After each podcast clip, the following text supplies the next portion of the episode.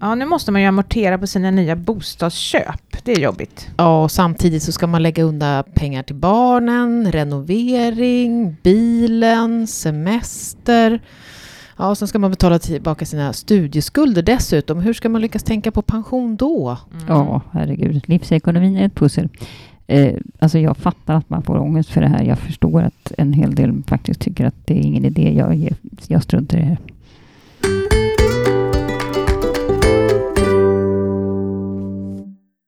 Välkommen till Min Pensionspodden. Idag ska vi prata om livsekonomin. Hur får vi det att gå ihop och vad ska vi prioritera och hur? Och till vår hjälp har vi, har vi idag Elisabeth Hedmark, privatekonom på Länsförsäkringar. Välkommen till oss. Vem är du? Ja, hej, tack så mycket. Elisabeth Hedmark heter jag och jobbar då som eh, privatekonom på Länsförsäkringar sedan tio år tillbaka. Eh, och jag har arbetat med bank och försäkringsfrågor i hela mitt yrkesliv. Eh, så att det känns som att det här, jag har kommit på rätt plats då och pratar med privat, om privatekonomiska frågor. Men vad gör en privatekonom på Länsförsäkringar då? Ja, det är ju så att privatekonomin har ju blivit mycket mer komplex om man ser tillbaka de senaste tiotal åren. Och jag försöker då komma med generella råd kring hur man kan tänka och agera med sin privatekonomi och vad som händer i omvärlden, hur påverkar det privatekonomin och vad ska man tänka på? Och sen tar vi fram undersökningar och jag gör analyser också kring eh, privatekonomiska frågor. Nu har jag ju googlat på det här livsekonomi och då fick inte jag några träffar. Vad, vad pratar vi om egentligen? Vad är det för någonting? Ja, det är ju så att under livets gång så, så ser ju privatekonomin olika ut beroende på var i livet man befinner sig och vilken livssituation som man har. Och i olika livssituationer så behöver man ju prioritera lite olika saker. Eh, så att det, det är ju i stort sett hur privatekonomin förändras genom livets gång. Vi kanske har myntat ett nytt begrepp här. Ja, det vore väl kul. Ja. Ja, I vår statistik då ser vi att många unga nu, de där som är mellan 20 och 30 år, de loggar in på Min pension för att kolla på sin pension, fast de ju har väldigt många år kvar. Eh, och så var det inte alls för några år sedan. Då var det mest de där liksom 55 plus som tyckte att det var kul. Eh, och det är ju bra. Alltså, vi tycker att det är bra. Vi vill ju nå unga för att eh, man ska ha lite koll på sin pension. Men samtidigt så kan det ju kännas som att eh, det kanske är så att man är så orolig för sin livsekonomi. Det är därför man liksom loggar in nästan desperat och kollar. Och vi vill ju inte skapa ångest. Eh, men vad tror du, om vi nu tänker på dagens 20 och 30-åringar, du som har följt, följt med dem några år, höll på att säga. Är det annorlunda att vara 20-30 år idag än vad det var för några år sedan? Tänker man annorlunda? Ja, det är naturligtvis olika bland olika ungdomar, men jag har ju också känslan, jag reser ju runt en del i landet och träffar ungdomar och eh, jag måste nog också säga att inställningen till pensionsfrågor och att man inser vikten av ett eget pensionssparande har ökat. Även fast det ser lite olika ut. Och självklart så ska man inte skapa ångest. Och man kan ju inte ha ångest för pensionen när man är eh, 20-30 år. Men jag tycker ändå att det är bra att man kontrollerar hur påverkar mina val genom livet pensionen. För det är klart, är man yngre så kan man ju påverka pensionen på ett helt annat sätt än att man får upp ögonen när man är 50. Ja, vi kan i alla fall konstatera att förutsättningarna har ändrats under de senaste åren för de som faktiskt vill planera sin ekonomi långsiktigt. Amorteringskravet har införts och avdragsrätten för privat pensionssparare har försvunnit. Nya sparmodeller har kommit som till exempel investeringssparkonto eller, som, eller ISK som vi också brukar säga. Och sen så har traditionell pensionsförsäkring försvunnit man kan ju faktiskt tycka att spelplanen helt har ritats om. Det är inte lätt det här. Hur tycker du att man ska tänka om man är i 25-årsåldern och precis har köpt sin första egna bostad, Elisabeth? Ja, för det första så är det sunt att amortera. Tidigare så var det ju många som inte amorterade överhuvudtaget. Men jag tycker det är bra att amortera för att man minskar ju risken i sin privatekonomi genom att amortera. Och på sikt sänker räntekostnaden. Men sen där så, så är det ju så när man är i 25-årsåldern har eh, sitt första regelbundna inkomst då, i och med att man har ett arbete så brukar man ha ganska god ekonomi de här första åren faktiskt. Mm. Så det här med att eh, börja spara är väldigt viktigt att redan nu komma igång med det. Mm. Och att man då tänker att man sparar i olika delar. Dels då vad man behöver nu inför semestern eller någon resa man ska göra. Eh, och att man har det här buffert ifall det händer någonting nu då. Ifall mina tänder går sönder, man ska göra en rotfyllning och det kostar några tusen lappar. Det, det gäller att man ser till att man har ett bra sparande. Men att man också kommer igång med pensionssparande på längre sikt. Eh, och sätter av det man tycker att man kan klara av att sätta av. Och är det så att man längre fram hamnar i en, en svår ekonomisk situation så är det ju så att man kan, kan, ju komma åt de här pengarna. Men jag tycker ändå att inställningen ska vara att de här pengarna ska jag inte röra utan de här pengarna sätter jag av för min pension. Mm. Och sen så självklart det här med försäkring, att man har en olycksfallsförsäkring och hemförsäkring. Mm. Och att man skaffar en sund ekonomi. Och inte minst det här med hälsan som, kom, som kan påverka privatekonomin längre fram. Att man har en god hälsa och, och tänker på hur man både äter och motionerar och att man känner att man trivs i livet och får bra balans mellan fritid och arbete. Det var ju lättare förut när det fanns traditionell pensionsförsäkring att spara. Att, liksom att man tänkte så, att man sparade den formen. Hur tycker du att man ska spara idag då, när inte den finns? Det är ju, just till pension tänker jag, det blir ju... Det är, det är lätt enkelt. att plocka ut isken ja, till en lätt. renovering ja, av ett tänker, kök. Jag tänker också det. Ja. Jag skulle ha väldigt lätt att göra det. Och sen så är de där pensionspengarna borta. Precis, och det är nog det som jag också ser som en risk idag. Det, det, man tyckte kanske var negativt med pensionsförsäkringen tidigare, att de var fastlåsta till 55 års ålder. Mm. Jag tror att det var ganska sunt och bra för väldigt många, mm. för precis som ni säger, att det är lätt att komma åt de där pengarna. Mm. Så att eh, man ska ju ha ändå inställning att de här pengarna, de rör inte jag. Utan man har det här investeringssparkontot då till min pension och sen kan man ju faktiskt öppna ett till investeringssparkonto för ett annat långsiktigt sparande till en ny bostad eller det som ska hända några år längre fram. Ja. Så att man verkligen delar upp de här pengarna, att man inte har en och samma pott utan man har olika potter för olika saker som man behöver ha sparande till. Man fördelar lite olika sådär då? Ja. Mm. Och det är väl ganska bra med, med någon typ av månadssparande eller något också, så det, liksom, det är någonting som bara sker och så glömmer man bort det. Ja, att redan när pengarna kommit in då på lönekontot, då ska man... Åker de vidare? Ja, in i olika sparformer och därefter så kan man göra det man vill då, eller det som man, de pengarna man har över kan man då spendera på ett annat sätt. Mm. Jaha, och så blir man ungefär 30 till 45 år, man är lite äldre, så kallat mitt i livet, barnen kommer och man behöver bo lite större, kanske en ny bil. Vad ska vi tänka på nu då? Oh. Ja, men nu kan nu har man mycket att tänka på kan jag säga. Ja, det är ju så mycket hektiskt eh, liv och när barnen kommer och så vidare. Många gånger kan det vara svårt att få det här praktiska gå runt.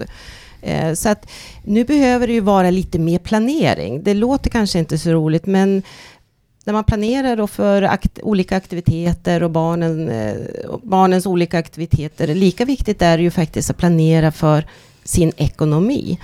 För det är väldigt lätt att när man har det hektiskt runt omkring att man sprätter iväg pengar på lite olika saker som kanske är onödigt också.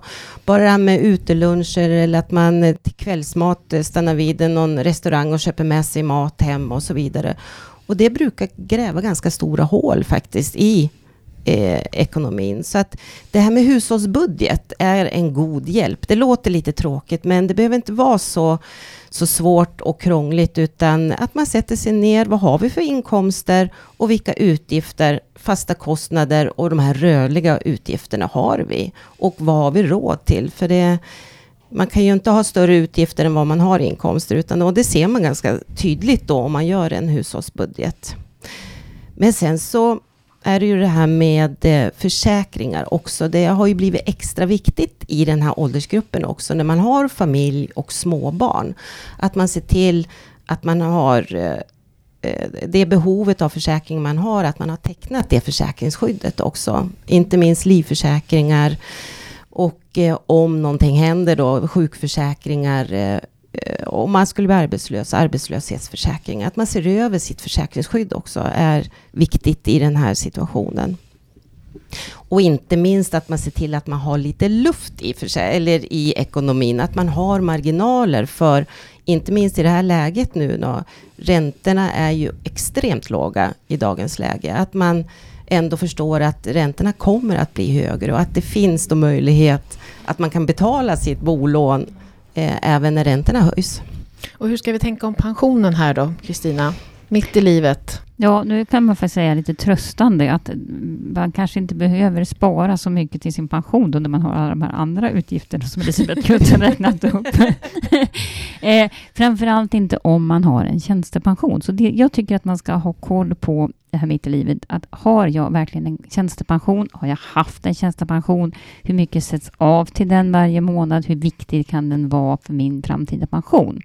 Eh, och det kan man ju lätt kolla då på minpension.se. Eh, det kan faktiskt vara så att, att har man lite högre lön så kan tjänstepensionen vara halva din framtida pension. Så att nu pratar vi mycket pengar.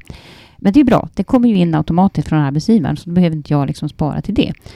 Eh, men däremot om man nu har en egen firma då har man ju inte den här tjänstepensionen. Så då, då bör man istället tvärtom tänka ännu mer på att det kanske också behöver sättas av till den här framtida pensionen som jag då inte får från någon annan. Um, och om man nu säger mellan tummen och pekfingret, om jag tar ut 25 000 i lön så bör jag då sätta av ungefär en tusenlapp till min framtida pension varje månad. För det är ungefär vad liksom anställda får. Uh, och det här kan man göra på olika sätt. Det är faktiskt också så att just när det gäller egenföretagare, eller om man jobbar hos någon där de inte har tjänstepension, då, då får man faktiskt ha ett avdragsgillt sparande och då är det fortfarande okej. Okay. Så att det, det, kan man ju fundera på där. Mm. Eh, men det tycker jag är mitt bästa tips. Kolla tjänstepensionen och har du ingen, då behöver du spara till den. Ja, och det där, det där tycker jag också är jätteviktigt. Och redan när man sitter vid anställningsintervjun tycker jag att man eh, förutom lönen, att man ska även kontrollera vad är det för tjänstepension jag får. Och har man då inte tjänstepension i sin anställning så, så kan man ju kräva lite högre lön istället och se till att sätta av själv. Men tjänstepensionen är extremt viktig och innehåller lite andra delar också. Eh, som sjukförsäkring och livförsäkring och så vidare. Så att det, det, det är viktigt att kontrollera upp det redan när man blir anställd. Mm. Ja, och jag tycker faktiskt att det är glädjande att höra. Det rätt många unga som berättar att när de är på anställningsintervjuer så berättar den blivande arbetsgivaren hur det ser ut på tjänstepensionsfronten. Det tycker jag det ska de ha tummen upp för. Det är jättebra. Perfekt. Det är bra. Ja. Men när det där som inte får hända ändå händer. Det jobbet jag jobbar på, företaget då går i konkurs eller också så kanske jag skiljer mig. Hur ska jag ta höjd för det här? Vad ska jag tänka på för att ja, du har pratat om försäkringar Elisabeth, men ja, mm. räcker det? Kan man försäkra sig mot allt? jag tror det är få personer som går igenom hela livet utan att det händer någonting oförutsett eller något tragiskt eller något jobbigt som även påverkar privatekonomin. Mm. Och eh, när det händer sådana här saker eh, så är det ju bra att man har tänkt till innan det händer. För det, när det väl har hänt så är det ju svårt att minska då fallhöjden när det gäller det ekonomiska. Eh, så att när det är som bäst, det är egentligen då man ska kontrollera upp de här sakerna eh, och tänka på vad händer om? Hur påverkar det min ekonomi? Om jag skulle bli långsiktigt sjuk, eh, om jag skulle bli arbetslös eller om man då har en partner. Om den ena partnern avlider, vad händer då med ekonomin? Mm. Hur vill vi ha det? Eh, och vad behöver vi åtgärda för att det ska bli så? Och då kommer ju olika typer av försäkringslösningar in och ett extra buffertspar naturligtvis. Eh, men många händelser är ju lite jobbigt kanske att prata om också. Det här vad händer om någon av oss dör? Det är ju inget man tar upp kanske på fredagsmyset direkt. Man vill inte gärna tänka på det så. Nej. Ännu mindre prata. Nej. men det är kanske det man ska. Man kanske ska just använda fredagsmyset och så gör man sån här liksom deckarafton. nu tar jag livet av dig och sen tar du livet av mig. Du får välja form själv och sådär. Då kan man ju... ja, det är mitt morbida jag. Ja. ja. det kan ju bli lite kul kanske. Ja.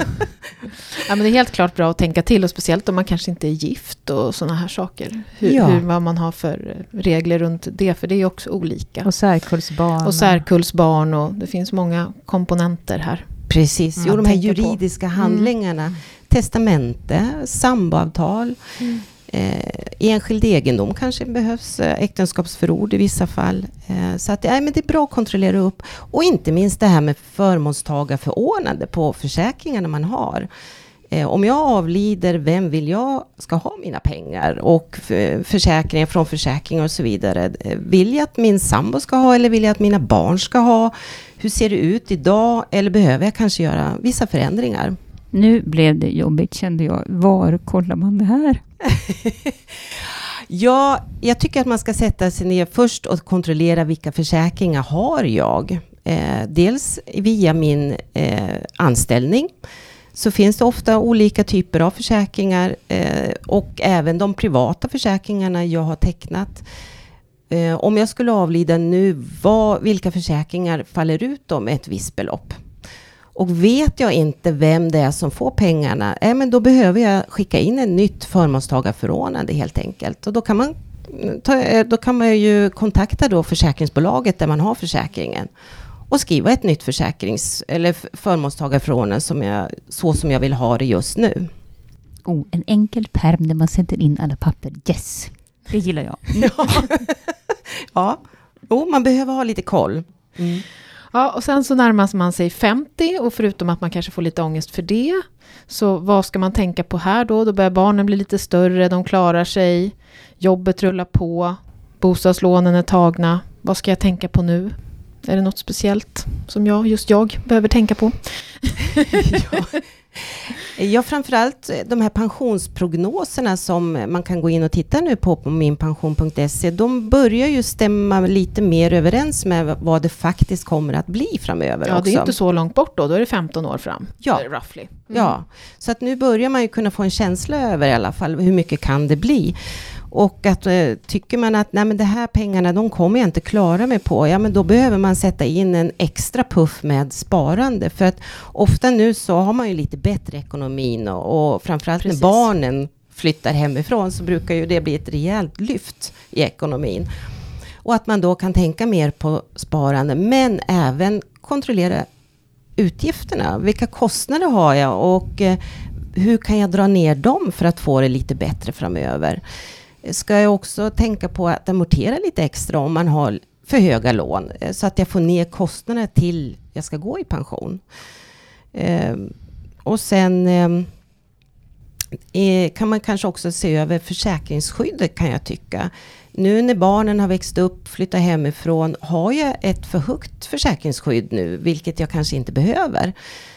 Då behöver man också sätta sig ner och titta, vad händer om någon av oss ska gå bort? Har vi något extra försäkringsskydd som vi kan helt enkelt ta bort nu? Som inte vi har behov utav. Men barnen kanske tjänar sina egna pengar nu? Ja, mm. och att eh, vi kanske klarar oss relativt bra ändå ifall någon skulle avlida. Och att man då satsar lite mer på min ålderspension istället. Mm. Är det återbetalningsskydd och sånt vi pratar om nu? Eller livförsäkringar? Eller? Ja, jag tycker, återbetalningsskydd kan man kanske tycka att man vill ha ändå ifall man skulle avlida. Då är det ju det man har sparat ihop till som utbetalas då till kanske mitt partner. Eh, det jag tänker mest på det är de här ökade livförsäkringsskydden och, som man har tagit extra. Att det är ett extra försäkringsskydd som faller ut ifall jag skulle avlida. Det kanske man kan dra ner på åtminstone. Eller i alla fall räkna på vilket behov har vi nu. Mm. Och hur kan man då lätta på trycket. Ja, och när man har passerat alla hinder då, och sen så går man i mål och faktiskt blir pensionär, kan man slappna av? Då slipper man tänka på amorteringar. Och är det dags att skörda, liksom, bara sitta och casha in? Är det så? Ja, det vore väl härligt, va? Ja, eller hur? Eh, alltså, det, det, är väl det nya. Förut var pensionärer var ungefär likadana. Nej, ja, men, men alltså, skillnaderna i pensionärsgruppen kommer att öka. En del kommer att ha en ganska bra pension och andra kommer inte att ha så bra pension. Och därför är det desto viktigare då att kolla hur blir just min pension? För att det finns liksom inga schabloner. Det finns inte jag får 60 procent eller 70 procent av lönen, utan det är väldigt individuellt. Det har vi pratat om i ganska många poddar vid det här laget. Att det du har gjort fram i livet tidigare som avgör vilken pension du får. Men det är också vilken ekonomi du har. Jag menar, om man nu till exempel inte har amorterat på sina lån. Och mm. det är ju många fler och fler i storstäderna som förmodligen kommer att bli pensionärer och fortfarande har stora lån på sina bostäder kvar. Mm.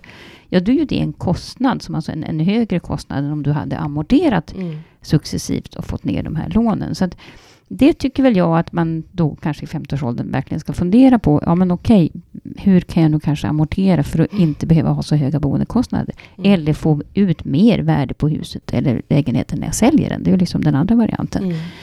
Eh, Sen brukar jag också säga att innan man går i pension då ska man provpensionera sig. Eh, och med det så menar jag då att man, man, man kollar vad man får i prognosen som ju brukar stämma då när man kommer upp i 60-årsåldern ganska bra.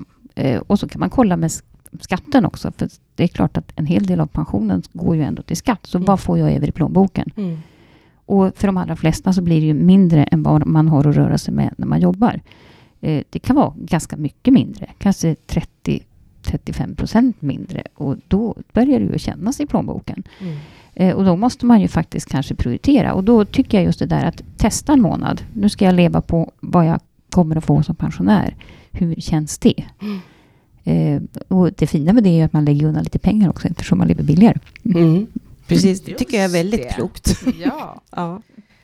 Så vad ska vi nu skicka med till våra lyssnare? Vad har vi för bra tips för att vi ska slippa den här ångesten? Elisabeth? Ja, jag tycker att det är bra att man kontrollerar upp så tidigt som möjligt. Vad är det som påverkar min framtida pension? Och vilka val kan jag göra för att jag ska få så bra pension som möjligt? Börja pensionsspara också när man börjar få den här eh, stabila inkomsten och sätt av lite grann redan så tidigt som möjligt. Och sen så kan man förändra beloppet som man sparar genom livet beroende på vilka resurser man har. Sen så det här med att ha koll på utgifterna, precis som Kristina sa tidigare. Det, det är ju det är mycket lättare att ha koll på utgifterna och dra ner på dem än att höja inkomsten. För ofta så, så även fast man kanske inte har så stor inkomst så kan man leva ganska bra om man har koll och har lite lägre utgifter istället. Så att det, det är ju också någonting som jag vill skicka med. Men sen att man en gång per år kontrollerar upp sin totala ekonomi. Hur ser mitt sparande ut? Behöver jag göra några förändringar där? Vilka fonder har jag i mina pensionslösningar? Och inte glömma tjänstepensionen och premiepensionen och privat pensionssparande. Behöver jag kanske förändra min, eh, min eh, riskprofil? Och inte minst när man blir lite äldre, att man drar ner på risken kanske i sin sitt pensionssparande när man börjar närma sig stora uttag. Att man inte ligger helt fullt i, i aktiefonder och så vidare utan man stegvis går ner mot lite mindre risk i, i, sina, eh, i sitt sparande. Eh, och sen att man kontrollerar de här juridiska handlingarna som vi har varit inne på. För det där kan ju få mycket större konsekvenser än vad man kanske tror. Att man har då samboavtal och testamente och så vidare, om man då behöver det. Eh, och sen tittar du över lånen också. Eh, har jag de bästa villkoren? Ligger jag enbart med rörlig ränta idag? Jag kanske ska fundera på att binda en del av lånen, framförallt nu när räntorna är så pass låga som vi är idag. Och sen att man planerar långsiktigt, för det är ju en långsiktig privatekonomi man har. Att man då sätter långsiktiga mål med sin eh, ekonomi. Vad vill jag med de här pengarna? För man sätter ju inte bara av ett sparande för att spara, utan ofta har man ju något mål med sitt sparande också. Så att eh, planera långsiktigt och, och sätta upp olika mål. Och inte glömma det här med försäkringar. Nej, och jag tycker att som vi knöt an till inledningsvis, då, alltså ordet livsekonomi tycker jag man ska kanske bära med sig. Det, det är så lätt att liksom tänka, ja, jag ska ha pengar nästa månad. Visst, det är det ju. Men Ja. jag tror att om man, om man ganska tidigt i livet börjar tänka det här att ja, men, jag ska kanske leva länge. Det är tur, Mm. det är det som är så intressant. Det är så väldigt många i det här landet som, som lever väldigt länge. Ja. Hans Rosling brukade ju säga att han tyckte om att läsa svenska dödsannonser för att alla blev så gamla. Ja. Och- ja. Och då får man väl kanske vänja sig ganska som ung då att ja, men okej, jag kommer att leva länge. Livet kommer att se olika ut. Min ekonomi kommer att se olika ut. Men man kanske ändå ska ha ett öga fram till den där plånboken när man blir äldre också. Så, Ja. så känns det tryggare här och nu tror jag. Mm. Och så ska man ha en plan B. Plan B är alltid Plan bra B, att ha. skit, Ja, skiter det sig, vad händer då? Exakt.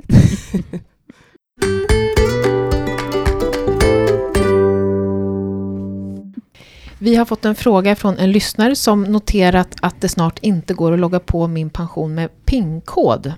Stämmer det? Ja, Det stämmer. Eh, och anledningen till att vi stänger ner den här inloggningsmöjligheten med en PIN-kod, alltså när man får en, en kod hem i brevlådan med, med några siffror som man ska knappa in, det är att de anses inte hålla tillräckligt hög säkerhetsnivå för att skydda våra användares identitet och säkerhet. Så det är av, av ren omtanke av dem. Och, och, det är ju väldigt många idag som har BankID eller mobilt BankID eller annan e-legitimation och då är det ju bara att fortsätta med det. Eh, och redan i somras så valde faktiskt Pensionsmyndigheten, som ju har allmän pension, som är en stor del av, av det som man ser på minpension.se, de tog bort PIN-koden till sin sajt. Eh, men alla har naturligtvis inte då mobilt BankID eller, eller eller liknande. Och vad gör man då? då? Ja, jag tror att det bästa tipset vi kan ge här i podden, det är att man då hör av sig till vår kundservice eh, och reder ut det här med dem. Eh, och då är telefonnumret 0771 89 89 89. Det här är en podd som görs av minpension.se där du kan se hela din pension och göra pensionsprognoser. Vi som har gjort podden idag är jag, Ulrika Loob, Kristina Kamp och Maria Eklund och gäst idag var Elisabeth Hedmark som är privatekonom på Länsförsäkringar. Vi finns på Twitter, Facebook och glöm inte att prenumerera så får ni oss automatiskt i era mackapärer. Hej då! Hej då! Hej då!